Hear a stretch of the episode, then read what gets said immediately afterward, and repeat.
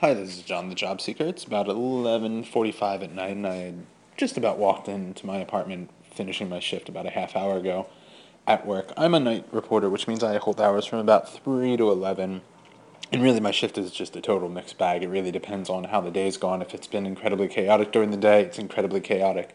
The minute I walk into work and I have a million things to do, a million stories to follow up, maybe not quite a million, but you know how it goes, quite a few responsibilities just walking right in the door and kind of get tossed right into the fire with things.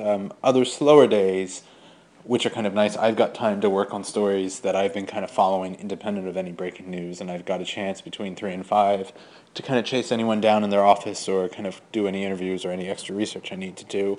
As the evening goes on, most of the reporters start to leave and many of the editors leave, kind of just leaving me as the only reporter in the news department, as well as, you know, the copy editors and designers and the nighttime editor as well. And from there, my responsibility is generally just anything breaking, any meetings that need to be covered. It's all kind of on my back, and so I need to really listen to the scanner carefully.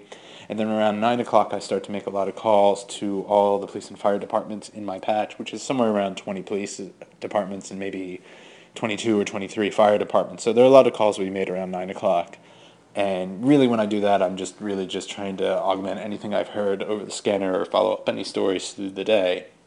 As the shift kind of winds down, I just try to tie things together, and sometimes there's really nothing going on. There have been nights where nothing's happened, or, you know, very little has happened, so it can be boring at times, and that's when I try to do extra research online, you know, whether it's digging through some databases or whether it's looking at documents or looking for documents, or sometimes, you know, I can get a hold of people late at night, which is kind of nice.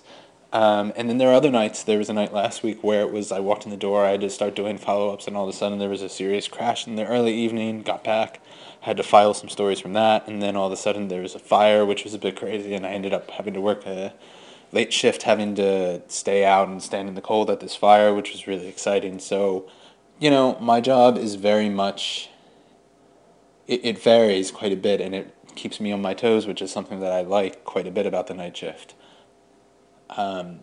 That's really all I've got, to be quite honest. It's a little late, and one of the nice things about the shift is that you come home and you're pretty much exhausted, so you can go right to bed. So with that said, by the time you guys hear this, I'll still be sleeping. So I'm going to go to bed. I hope you all have a good morning, and thanks for listening. Bye.